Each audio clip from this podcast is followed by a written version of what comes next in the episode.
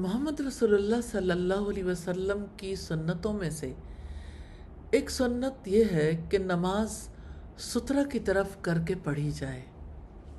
آپ نے فرمایا، تم میں سے کوئی شخص جب نماز پڑھنا چاہے تو سترہ کی طرف پڑھے اور اس کے قریب ہو جائے اور اپنے اور اس کے درمیان کسی کو گزرنے نہ دے۔ سترہ ہر اس چیز کو کہتے ہیں جسے نمازی قبلے کے سمت اپنے سامنے کر لے۔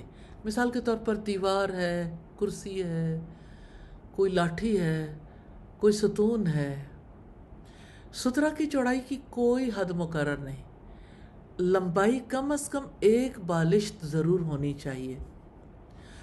سترہ امام اور اکیلے نماز پڑھنے والے دونوں کے لیے مشروع ہے۔ خواہ فرض نماز ہو یا نفل؟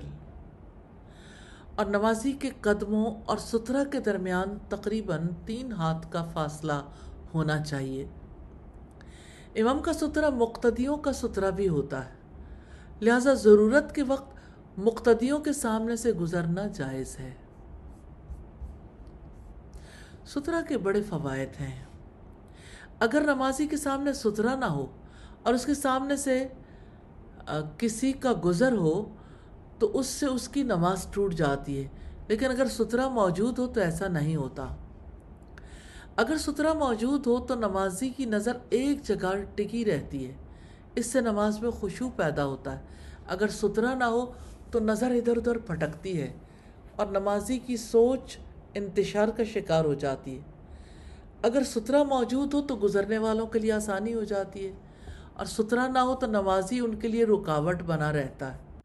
نبی صلی اللہ علیہ وسلم کی حدیث سے پتہ چلتا ہے کہ ہر نماز سترہ رکھ کر پڑھنی چاہیے۔ خواہ نمازی مسجد میں ہو، گھر میں ہو، مرد ہو یا عورت۔ کئی نمازی سنت پر عمل نہ کر کے اپنے آپ کو اس کے اجر سے محروم کر لیتے ہیں۔ اللہ تعالیٰ سے دعا ہے کہ ہمیں دن رات میں ان سنتوں پر عمل کرنے کی توفیق عطا فرمائے۔ ایک شخص سترہ رکھنے سے کتنا ثواب حاصل کر سکتا ہے؟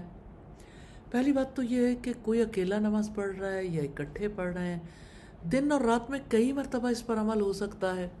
مثال کے طور پر جیسے انسان فرض نماز پڑھتا ہے، پھر بعد کی سنتیں ہیں، تحیت المسجد ہے، نماز وطر ہے، نماز چاشت ہے، فرض نمازیں اب سترہ سامنے رکھ کے آپ نماز پڑھ رہے ہیں تو ایک ہی سنت پر بار بار عمل کر کے اجر و ثواب کما سکتے ہیں۔